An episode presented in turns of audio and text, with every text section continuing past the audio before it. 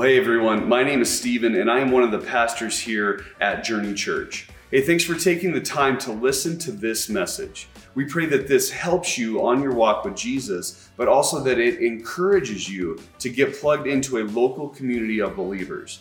Hey, if 2020 taught us anything, it's that being isolated from others is not how God intended us to live. So be sure to use this resource in conjunction with being plugged into your local church.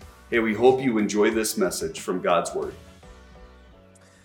Welcome today. This is Palm Sunday. This is the day that kicks off the start of what we call our Passion Week or our Holy Week. Pastor Stephen referred to that uh, as he was talking and praying this morning, this Holy Week. Uh, it's all started on this day. So, what we are going to do is we're taking a break from our series on the Ten Commandments, just pushing the pause button on that for a couple of weeks, and we're going to focus in on this Holy Week, this Passion Week, starting off today with the idea of Palm Sunday. Sunday. Uh, next week, we will finish this out with our celebration event where we are celebrating the resurrection on Easter Sunday, the Resurrection Sunday. It's a great week uh, in the church world. It's a great week at Journey Church as well. We have uh, not only Palm Sunday today, but we have a Passover Seder meal that is happening on Wednesday. If you did not get tickets for that, I'm sorry, that one is sold out. Uh, I would highly encourage you at some point uh, in, your, uh, in your time here that you sign up and attend one of those. Those are really, really phenomenal events. Uh, the Passover is a Jewish festival, it's a Jewish feast, and uh, in, in doing the Passover Seder, you see Jesus all through that meal that the Jews are still celebrating to this day. So it's really an amazing thing. On Friday, as Pastor Stephen mentioned, we'll be doing our darkening service where we are looking at the death of Jesus on the cross, and then we'll come back together on that Sunday morning, Easter Sunday, with a Sunday of hope. So we're going to kick it off today with Palm Sunday. And the question is, well, what is Palm Sunday? And uh, Palm Sunday is not a idea that comes out of the Bible. It is. It was never known as Palm Sunday. It's known as Palm Sunday today because Christians have attached the idea of palm branches to that day because people waved palm branches. But it's not really in the Jewish calendar Palm Sunday, it's just what we know it as today. It is one of the most uh, recognized and centralized and celebrated biblical events in the Bible. In fact, of the, of the major events in the Bible, really it is the third most understood. We have Christmas and Easter, and then next, right behind that, is the idea and the understanding of Palm Sunday. It's a very common idea, it's one of the most well recognized. And to understand it, we are going to need to understand Jesus' triumphal entry as a king into Jerusalem. We're going to look at Luke chapter 19, verses 28 through 44. So if you have a Bible, you can certainly follow along on the Bible. It's going to be uh, on the screen here today. And uh, we're going to read it out of the New King James, New King James Version uh, here this morning. So let's read it together. It says this When he had said this, that is Jesus, when Jesus had said this, he went on ahead, going up to Jerusalem. And it came to pass when Jesus drew near to Bethphage and to Bethany at the mountain called Olivet that he sent his two, uh, two of his disciples saying, Guys, I want you to go into a village opposite you, where, uh, where as you enter, you're going to find a colt tied on which no one has ever sat. Loose it and bring it here. And if anyone asks you, Why are you loosing it? Thus you shall say to him, Because the Lord has need of it. So the disciples obeyed. And they went uh, on their way and they found just as Jesus had said to them. But as they were loosing the colt, the owner of it said exactly what Jesus said he was going to say Why are you loosing the colt? Why are you untying it? And they said, The Lord has need of him. Then they brought him to Jesus, and they threw their own clothes on the colt, and they set Jesus on him. And as he went, many spread their clothes on the road. Then, as he was now drawing near the descent of the Mount of Olives, the whole multitude of disciples began to rejoice and praise God with a loud voice for all the mighty works that they had seen saying, Blessed is the King who comes in the name of the Lord, peace in heaven and glory in the highest. Now, in the Gospels of Matthew, Mark, and John, it's added in there these words that they all cried out and said, Hosanna to the Son of David, Hosanna in the highest. So they were all shouting out this in the name of the Lord, recognizing God. And some of the Pharisees called to Jesus from the crowd, Teacher, rebuke your disciples. But Jesus answered and said to them, I'm going to tell you the truth, guys. If these disciples should keep silent, the stones would immediately cry out. Now, as Jesus drew near, he saw the city and he wept over it, saying, If you had known, even you, especially in this your day, the things that make for your peace, but now they are hidden from your eyes. For days will come upon you when your enemies will build an embankment around you, they will surround you. And they will close you in on every side and level you and your children within you to the ground. And they will not leave in you one stone upon another because you did not know the time of your visitation. Let's pray as we begin. Our Father, who art in heaven, hallowed be thy name. We want your name to be lifted up and praised. This is not about us, it's not about any one person, it is about you. It is about your name, it is about your glory. Lord, we want your kingdom to come and your will to be done on earth as it is in heaven.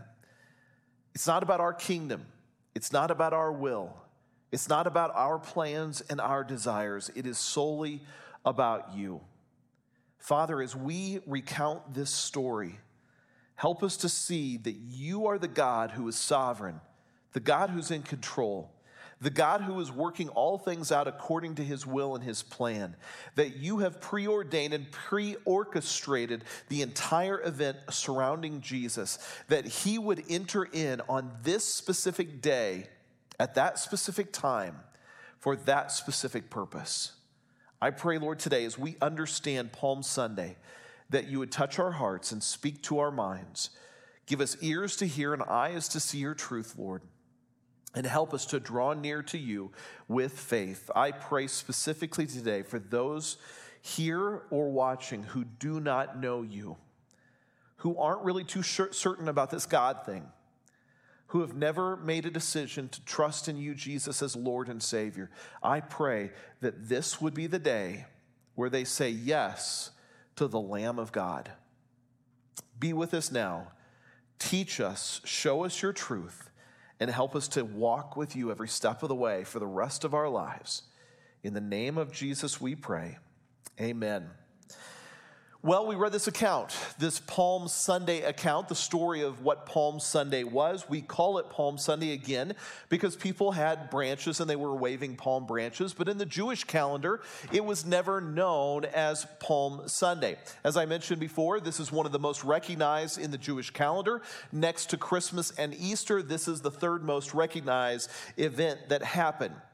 Jesus lived about 33 years. Most scholars agree that 33 years was the length of his life. What that would equate to is 12,053 days on earth of all of those years worth of days, we have four books in the Bible, four books that we call the Gospels, that are dedicated to explaining what Jesus did during that time. We know them Matthew, Mark, Luke, and John. Now, these three or these four Gospels explain three years of the ministry of Jesus from the time his ministry began until he ascended into heaven. That's what those four gospels really are about. If you look at the gospels as a whole, you will find that over the days that Jesus lived on the earth, 12,053 days, that the Gospels only describe 52 different days. That means that 12,000 days of Jesus' life are not recorded. We only have 52 days, 52 days worth of events. God wanted us to know something about who Jesus was by giving us those 52 days. Now, today, we are celebrating one of those 52 days that have been given this is pretty amazing that God would give us this specific day for this specific purpose. Now, I'm going to give you a challenge during this Holy Week, during this Passion Week, and the challenge is this I want you to take all four of those Gospels and I want you to read about the final week of Jesus' life. If you do, here are the verses or here are the chapters that you need to read. Mark or Matthew chapter 21 through 27, Mark 11 through 15, Luke chapters 19 through 23, John chapters 12 through 19. If you start today, and you finish them by next Saturday, you only need to read about three and a half chapters a day to finish that out. If you do that, you're going to get a wonderful feel for what Jesus accomplished during the final week between this day and the cross. And that's what I want you to read about between this day and the cross, what happened in the life of Jesus. So write those down, take a picture, do that. I challenge you to do that here this week because today kicks off this significantly important week in the life of Jesus. Now, of the four gospels that are written, between the time Jesus started his ministry and the cross, there are only, in those four gospels, there are only three events that are the same, that are, that are all three disclosed or talked about in all four of the gospels. So, all of the Gospels have little different insights as to the things that Jesus did, but all four of the Gospels share three events in common. Those three events tell us something about the heart of God and the character of God as He approaches you and I in this world and all mankind in this world. Here are the three events that are common in all four of these gospels between Jesus' start and the cross. Here are the four events. Number one, Christ came for the lost. That is what is talked about at the start of his ministry. In Matthew 4, Mark 1, Luke 4, John 4, all of the four gospels start something about Jesus coming for the lost. Number two, Jesus, Christ, came with compassion. If you look at Matthew 14, Mark 6, Luke 9, John 6, you're, all, you're going to find the story of Jesus feeding the 5,000 in all four of the Gospels. So he came with compassion. The third event that is common amongst all four of the Gospels is this that he offers hope. And that is that all four of the Gospels record the events of Palm Sunday, of the day that we are celebrating today. If you look at Matthew 21, Mark 11, Luke 19, John 12. Now, why, are, why do I mention all of these? because you see the heart of God toward humanity in these three common events. Number one, he came for the lost. That's you and I. He came for us when we were lost in our sin, when we had no hope, when we had no relationship with God. Jesus came for you. He came for me. He came for the lost. He also came not with judgment, not with condemnation, not with a list of rules and regulations. He came with compassion. So he saw you in the state that you were in, and he did not just throw shame on you, throw condemnation, how worthless of a person you are. He came to you with compassion because he cares about you, and he loves you, and he values you. And then he came to offer you hope. This is the gospel message. He came for me, He offers to me compassion, and then He gives me hope. And that's what the Bible is all about. It's all about the lost, it's all about compassion, and it's all about the hope that He gives to you and I. Palm Sunday is really about the message of hope. And that's what we're going to learn today. Palm Sunday brings hope. So, in our quick time together, I'm going to try to keep it quick. I'm going to try to condense it just a little bit because we're going to have communion at the end of this. And communion is a special way to kick off the week of Palm Sunday.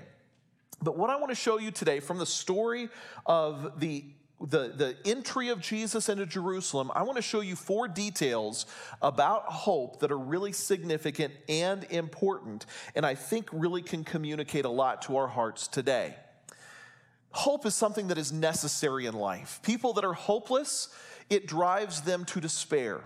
Maybe you've been there at a certain time in your life that you have felt absolutely hopeless and you have felt despair, you have felt anxiety, you felt worry, you felt depression, you felt like, why is life worth living? And it's because you got to the place of hopelessness. God wants us to have hope. In fact, hope in the Bible is described this way it's described as waiting on the Lord in times of trouble who will turn things around. It's described as uh, for those who wait upon the Lord, who have hope in Him, will, they will not be disappointed. The book of Isaiah moves from hope being just expecting into a longing and a desiring. Hope means the confident expectation and anticipation that God is going to do something, that God is going to come through, that there's something more that I can look toward. If you don't have hope, then life becomes absolutely meaningless. You come from the dirt, you go back to the dirt, you live a small, short life between, and there's nothing beyond that. And that is the meaning of life according to the atheist today. Hope says this that there is more. There is something to look forward to. There is a confident expectation. Jesus demonstrated it. Jesus spoke about it. God showed it through his word, and the hope is what we have to hang on to. So, Palm Sunday is about hope. Let's start into this. And let's look at the story together. And I'm just going to recap the story for us. We see Jesus. He is there in, in uh, he would have been in the home of Matthew, uh, Matthew, of Mary, Martha, and Lazarus. He was there in their home, and he was celebrating the Sabbath with them from Friday evening to sun, uh, Saturday evening. He loved the home of Martha, of Mary, of Lazarus. In fact, one week before this, Jesus rose Lazarus from the dead. An incredible event that happened. As Jesus is there celebrating the Sabbath with these three in this home that he loves, Mary took the costly perfume and anointed Jesus, getting him ready for what was coming, and that was his death and burial that would happen just a few short days later. Sunday morning happened. The Sabbath is over, Sunday morning occurred, and all of these crowds of people came to the house where Jesus was because they wanted to see him and they wanted to see Lazarus, whom he had raised from the dead. As they're there, Jesus tells his disciples, Go get a, a colt, go get a donkey, one that nobody's ever been on. I'm going to sit on this. We're going to ride into Jerusalem. Something significant is happening this day. What is significant that is happening on this day? Well, it is that hope is arrived. Hope is there because he is the promised Lamb of God. If you've been around here a while, you've heard me talk on a Palm Sunday about the fact that Jesus is the Lamb of God. And so please bear with me as I share this again. This is important about this day. In the Jewish culture, it was never known as Palm Sunday, as I had mentioned before. This is a Christian idea that we have added to this years and years later. But on that day, it was not Palm Sunday, it was what was known as Lamb Selection Day. What was Lamb Selection Day, you may ask? Well, that is the day that all of Jerusalem was getting itself ready for the Passover event that was going to start on Wednesday night at sundown. Wednesday night at sundown through Thursday at sundown would be what was known as the Passover. They were getting themselves ready for this event. They were preparing the way for what was going to happen. In that culture, it was understood that if you had sin in your life that you needed something to be sacrificed for you. Otherwise you would pay the punishment. You would pay the price. In the culture god had established a system called the sacrificial system in which a lamb was chosen, and that lamb was going to be sacrificed for the sins of you and your family. It happened on this particular day. In fact, on this particular day, 1500 years earlier, Moses had given a command to the people to pick a lamb, choose for yourselves a lamb, select your lamb. That lamb was chosen and stayed in the house, stayed with the family until the Passover day event occurred. On, in Jerusalem, on the day Jesus rode in, it would have been bustling with people. There would have been, in the estimates of several million people that had descended upon Jerusalem in order to celebrate, and it started this day. They would have all either brought or bought a Passover lamb according to God's command.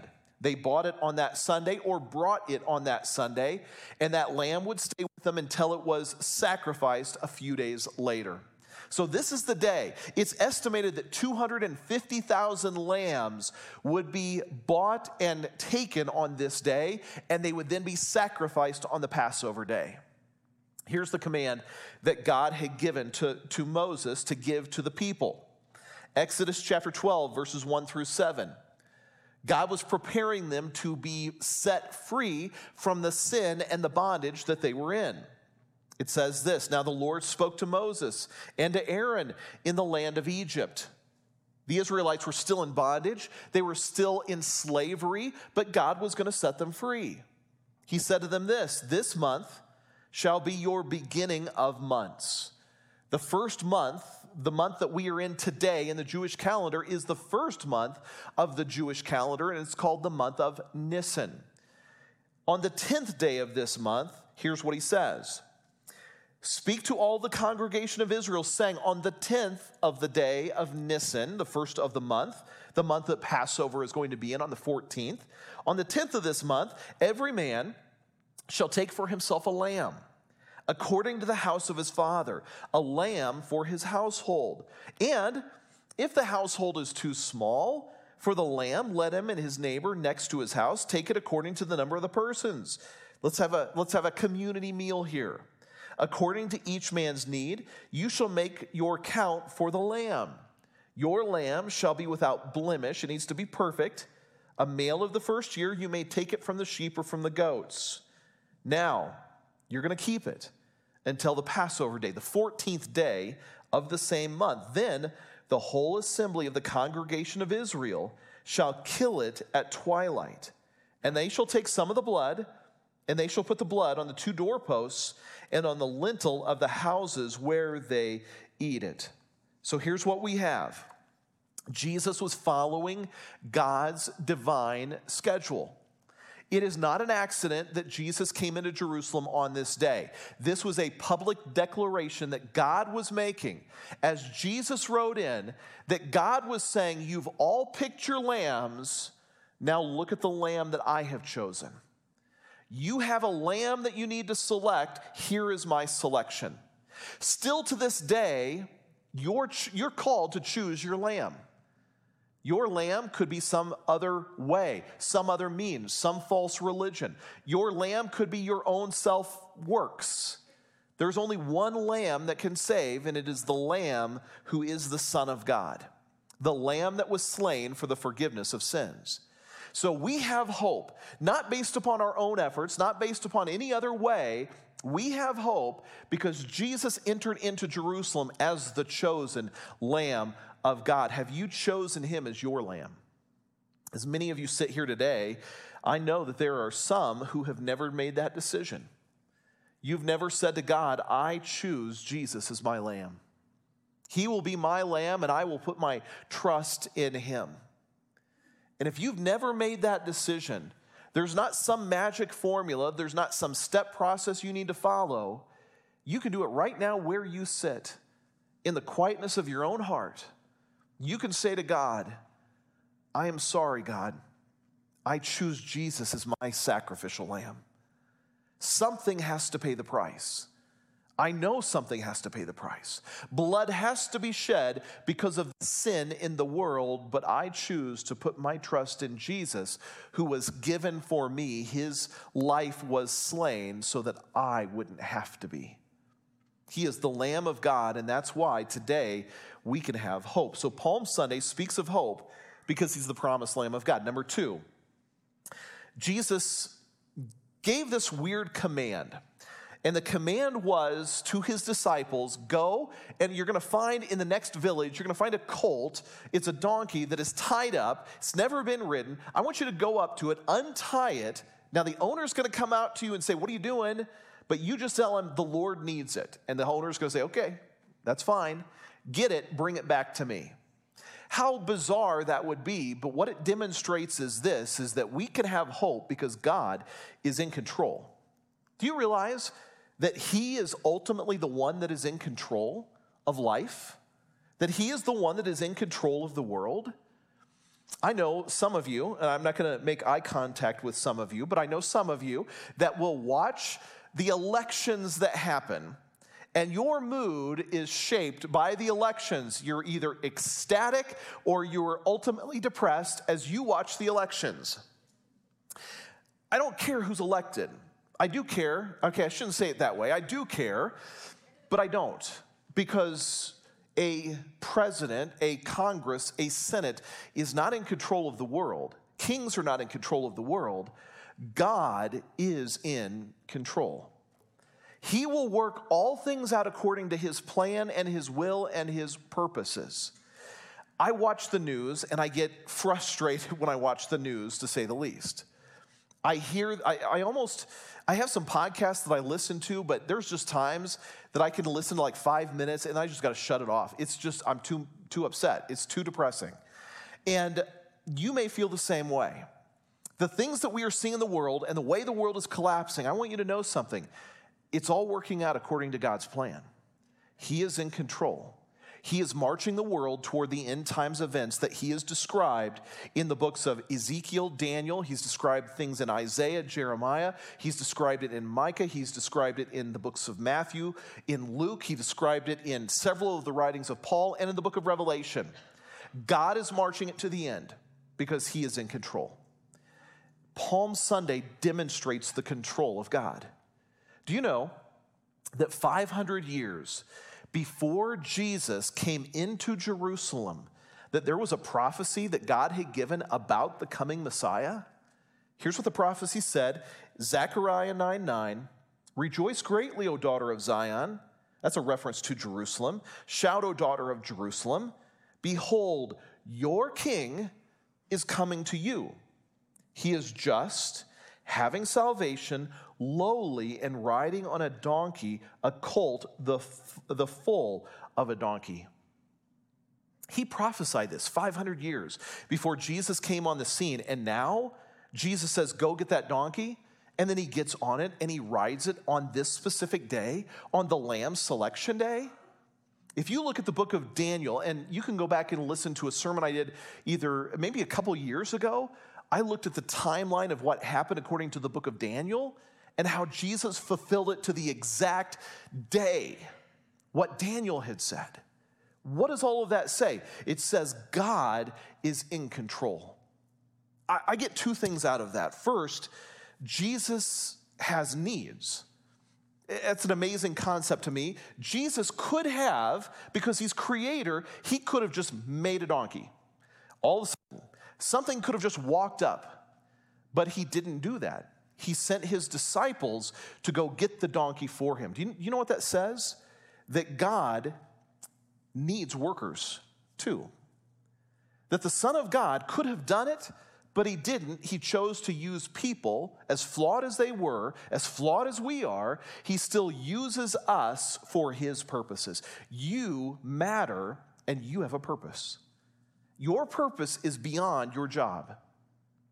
I don't know, I can't remember who I was talking to about this. We were talking about jobs, but we were talking about the fact that just because you don't work in a church does not mean that you're not any less a minister than, than everybody else. You're a minister. Did you know that? You may not have the title because nobody's given you that title of pastor or minister or reverend, but you are. Everywhere you go, every job you go into, God uses you for a specific purpose to make a change in people's lives, wherever you go. So, one amazing thing is the fact that the Son of God uses the disciples to do the work that He has called them to do. He uses you and I too. Another thing that we need to, to realize is in this story of this donkey, he goes to the guy who owns the donkey and they start to untie it. And he says, What are you doing? You're taking my property. What are you doing? It's like somebody coming up to you and just like getting in your car and starting it up start write, what is going on? And they just say, the Lord needs it. Now, there's no rest of the story. I would always like to hear the rest of the story. I look forward to hearing that. Did the guy throw a fit? Did the guy get upset? Or did the guy just say, Yes, it's yours? You know what's amazing about that? Is that it is appropriate to surrender the title of everything you own to God's lordship and to his authority. Nothing belongs to me. I'm a steward of what God has given me. So naturally, God, it's all yours. How you choose to use it, what you choose to do with it, just help me to stay out of the way and trust you every step of the way. So amazing. God is in control.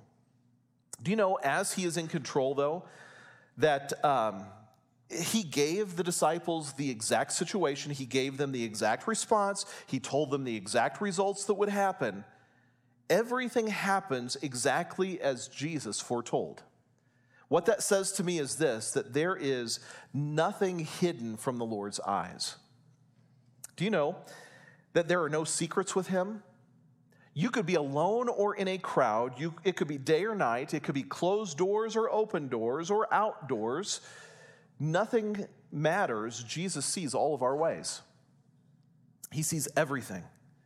You are never out of his sight. You cannot escape his sight. You can't retreat into the mountains and escape his sight. You can't hide yourself in a cave and escape his sight. He sees it all, he knows it all, he's in control of it all.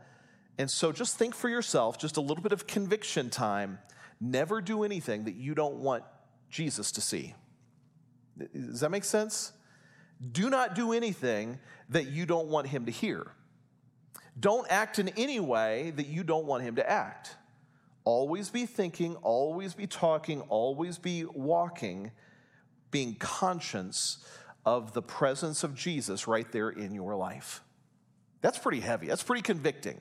Uh, would he be happy? Would he be proud of the way that I'm acting, the way that I'm talking, the way that I'm living out my life? Number three, Palm Sunday speaks of hope because he's the lamb. It speaks of hope because he's in control. Number three, it speaks of hope because he offers salvation. He offers salvation. Now, in the Gospels, except in the Gospel of Luke, it throws that little phrase in there, and I, I, shared that when I was reading it, but it throws the little phrase in there that was Hosanna. Now, how, how many really know what Hosanna means? Mo- most people don't. They hear the word Hosanna, you know it has something to do with Palm Sunday, you know it's about waving palm branches, but most people don't really understand the context of what was going on. Let me explain it to you. The word Hosanna comes out of Psalm 118, verses 25 and 26. It was a, again, another predictor of the coming Messiah. Psalm 118, it says this Save now, I pray, O Lord. O Lord, I pray, send now prosperity. Blessed is he who comes in the name of the Lord. We have blessed you from the house of the Lord. Now, the word save, save now, is the word Hosanna. In fact, it's not really Hosanna. In the Hebrew, it is two words. It's Hoshia na. First word Hoshia, second word na. Hoshia literally means save me, save us, rescue me, rescue us.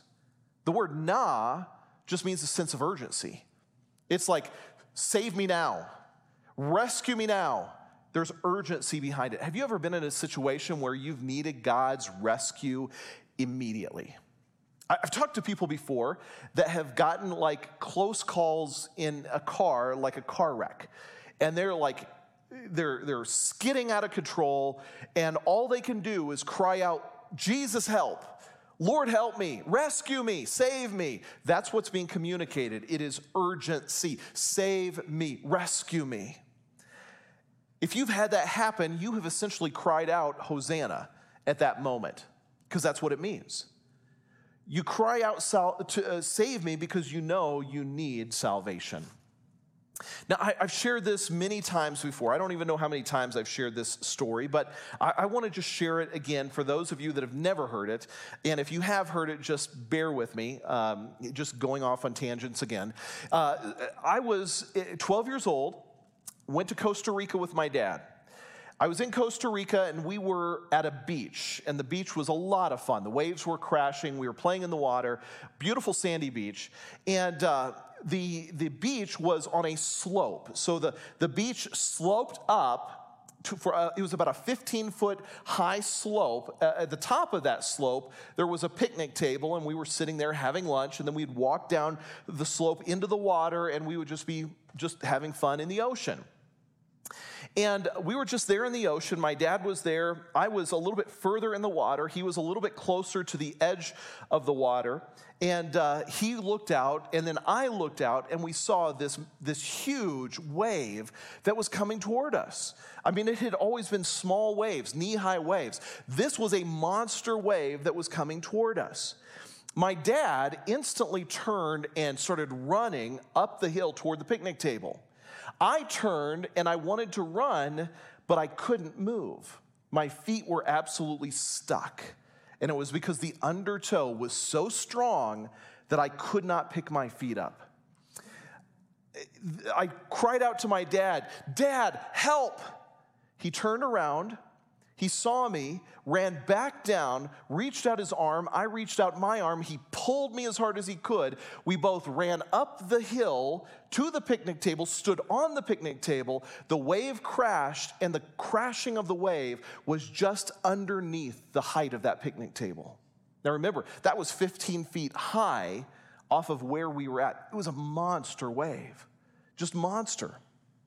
If I hadn't been saved, I would have, I would have been pulled out. I would have died. There's no question about it.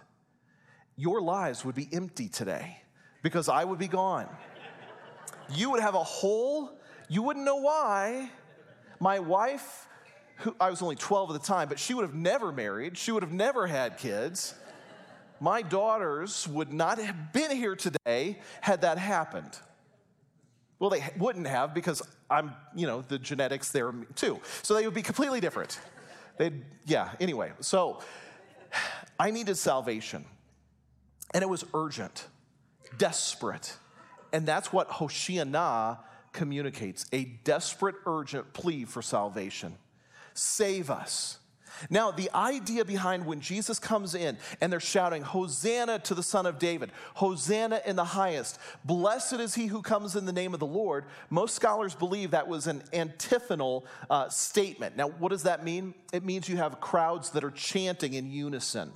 If you've ever, been to a football game, you would have heard antiphonal shouting or chanting. One side is saying one thing, the other side responds in another way, and that's going back and forth. That's what an antiphonal uh, shout would be. That most believe that that's what was going on when I went to Promise Keepers years and years ago, uh, we, they would do that in the Promise Keepers arena. Half of the group, half of the arena, you know, maybe it's 15,000 guys, are chanting in unison, I love Jesus. Yes, I do. I love Jesus. How about you? And then the other side would respond with the same statement, trying to outdo each other. And it would be building up and building up. Well, that's what's going on here. Blessed is he who comes in the name of the Lord. So one group would say, Hosanna, Hosanna to the Son of David. Uh, blessed is he who comes in the name of the Lord. And it would just build and build. But what they were looking for was a king and a savior that would free them from the oppression of Rome, from the trouble.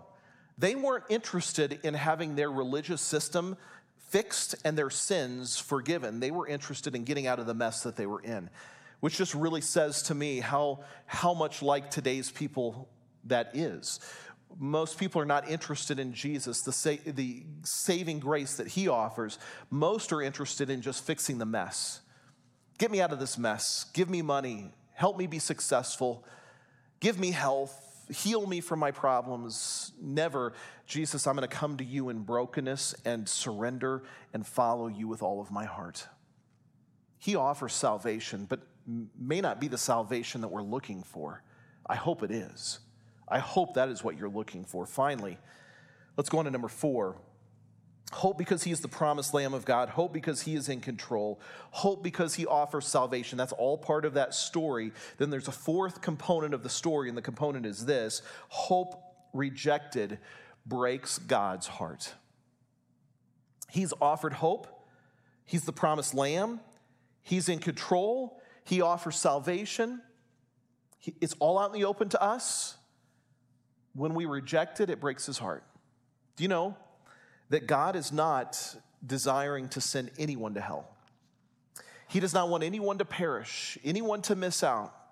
He wants all to come to him, all to trust in Jesus, all to call upon his name because there is no other name under heaven by which we can be saved. He, that's what he longs for.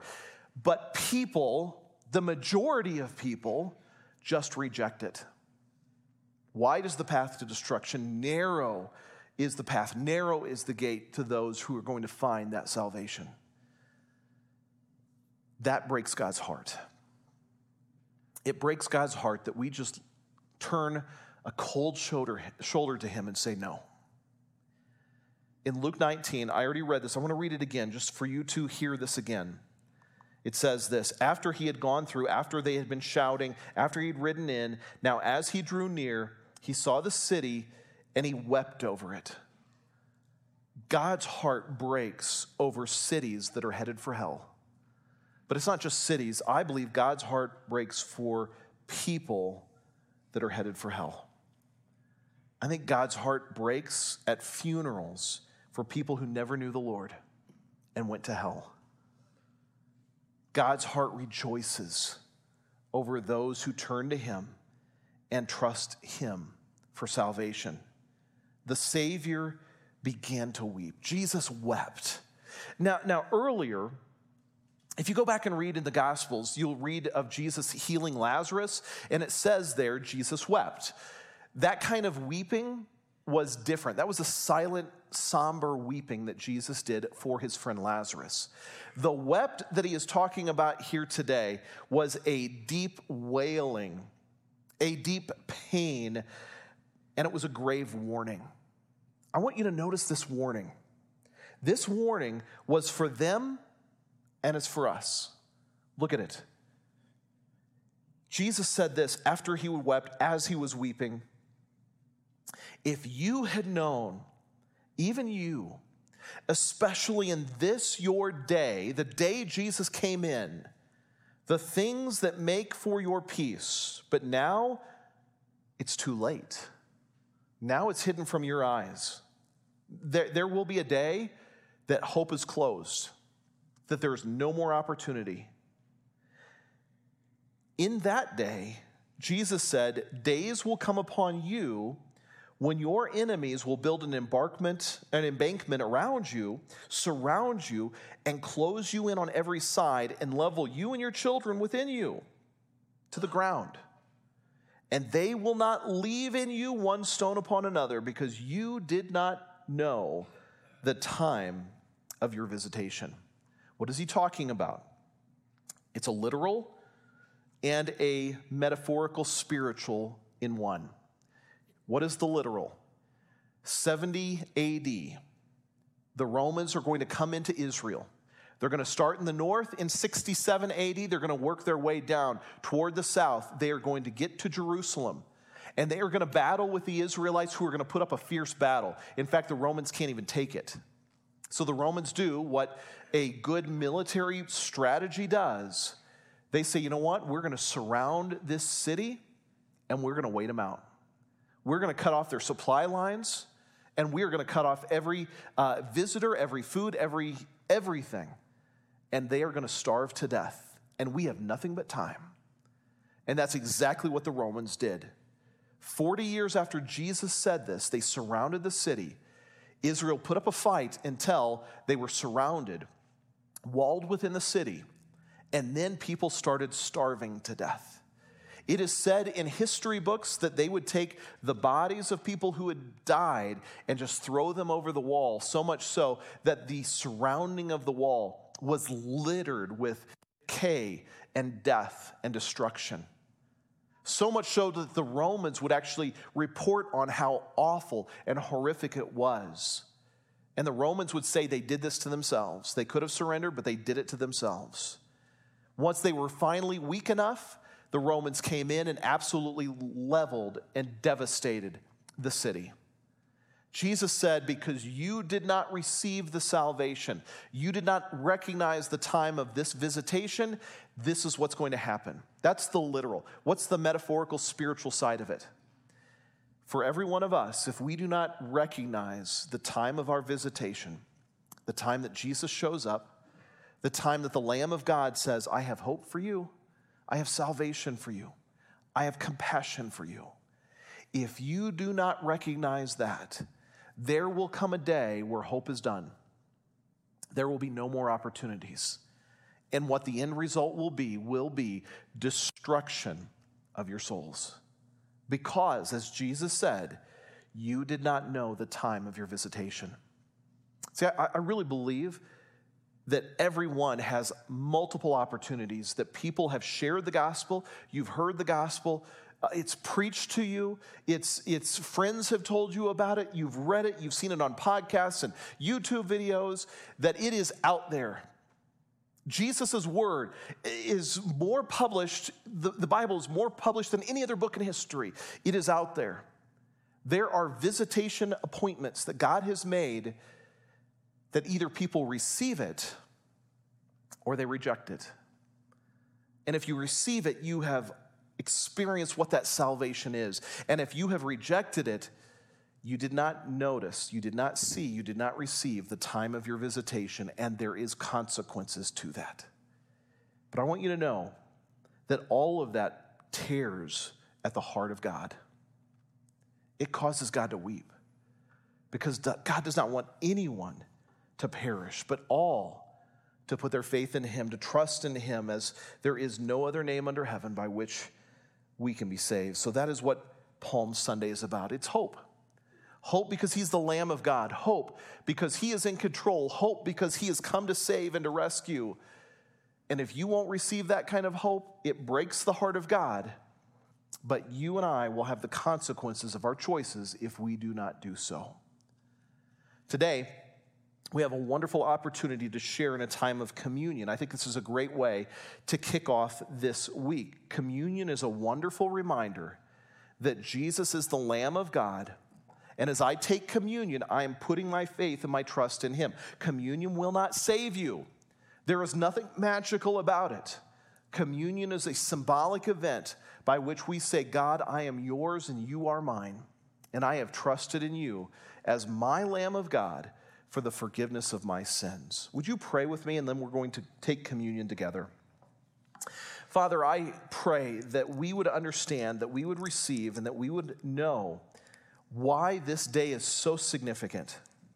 This is the declaration that you are the Lamb of God who was chosen before the foundation of the world to pay the price for the penalty of sin. People trust in all kinds of things but we need to trust in you. Salvation only comes through you. There is only one way, there's only one plan, and there is only one man who can save, and that is Jesus himself, the God man. God incarnate who has come for us. This Palm Sunday, Lord, help us to remember that you entered in as God had his spotlight on you, saying, Behold, this is my lamb who is given for the sacrifice of the sin of the world. I pray for those today who have never received you, that this would be the day where they say to you, Jesus, come into my life, be my Lamb of God, forgive me for my sins, and help me to trust in you. Father, as we enter this time of communion, bless this, help us. Lord, help us to draw near to you and as we celebrate this, this uh, week of that we call the Holy Week or the Passion Week, help us to not lose sight and focus of all that you accomplished on our behalf. We thank you, we love you, we praise you. In the name of Jesus, we pray. Amen. Hey, thanks for listening to that message. We hope that it inspired you to trust the Lord, to treasure people, and to transform our world with the saving gospel message of Jesus Christ. If God is leading you to give to Journey, head to our website, journeychurchgillette.com, and hit the give icon in the bottom right hand corner. Your gift helps us to continue providing resources like this every single week. Also, be sure to follow us on social media and check out our website for updates and additional information. Hey, God bless you guys and have a great day.